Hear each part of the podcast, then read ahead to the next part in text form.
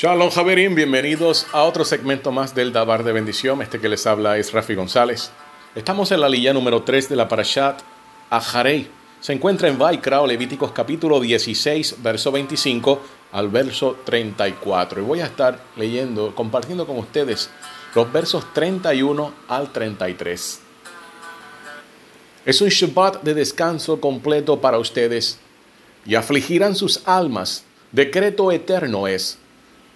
Y expiará el Cohen, quien ha sido ungido, a quien se ha revestido de la autoridad de oficiar en el lugar de su padre, y vestirás las vestimentas de lino, vestimentas sacras.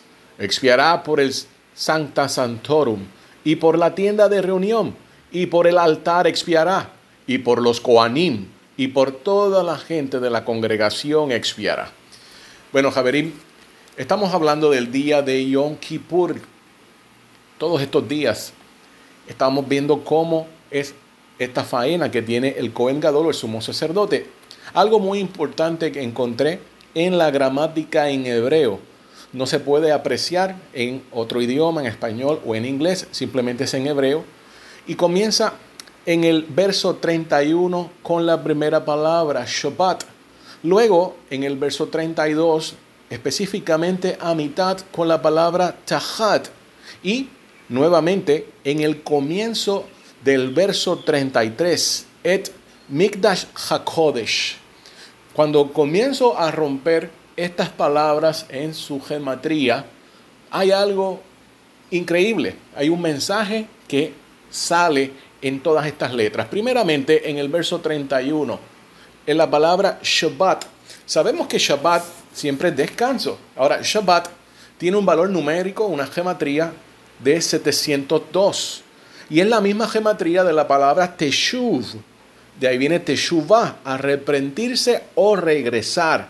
También de la palabra Umenorah o el candelabro. Luego encontramos también la palabra en el verso 32, Tahat. Bien importante esa palabra. Tahat tiene un valor numérico de 808 y es igual también a la palabra Bo Yeshuati, que significa ven mi salvación o ven Yeshua. Al final también en el verso 33 terminamos con el Et, el Aleph Tav, que apunta al Mashiach y apunta a la siguiente palabra que es Mikdash. Mikdash con un valor numérico de 404 es igual también a la palabra Geulati, lo que es la Geulá, la redención. Luego tenemos la palabra Hakodesh con un valor numérico de 409 y este es el mismo valor numérico de Vadagad, que significa el pez y sabemos que todos los hijos de Israel son vistos también como los peces, tanto los peces que están en las aguas de los ríos como el agua de las naciones, en el mar, etc. Así que cuando nosotros conectamos estas palabras, básicamente se lee de esta forma.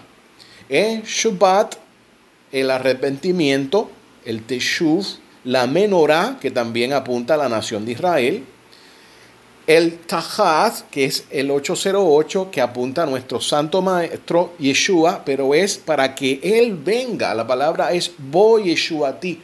Ven mi salvación o ven Yeshua al Mikdash, a la redención, a la Geulah, a los peces que se encuentran en el mar.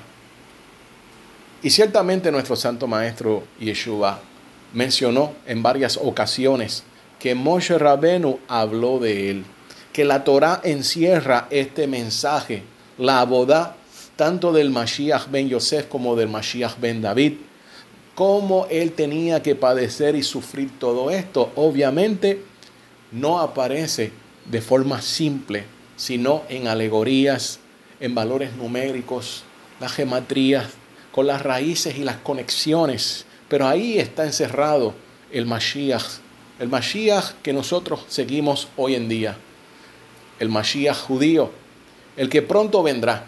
Y entonces comenzará a explicar desde Sion toda esta Torah todavía a un nivel mucho más profundo que al día de hoy nosotros no podemos detectar.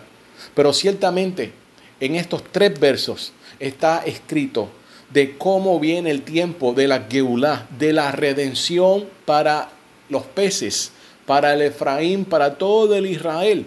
También esa palabra que habla de Dagat, que es pez, también es Ejat, con T al final, que tiene que ver con el uno.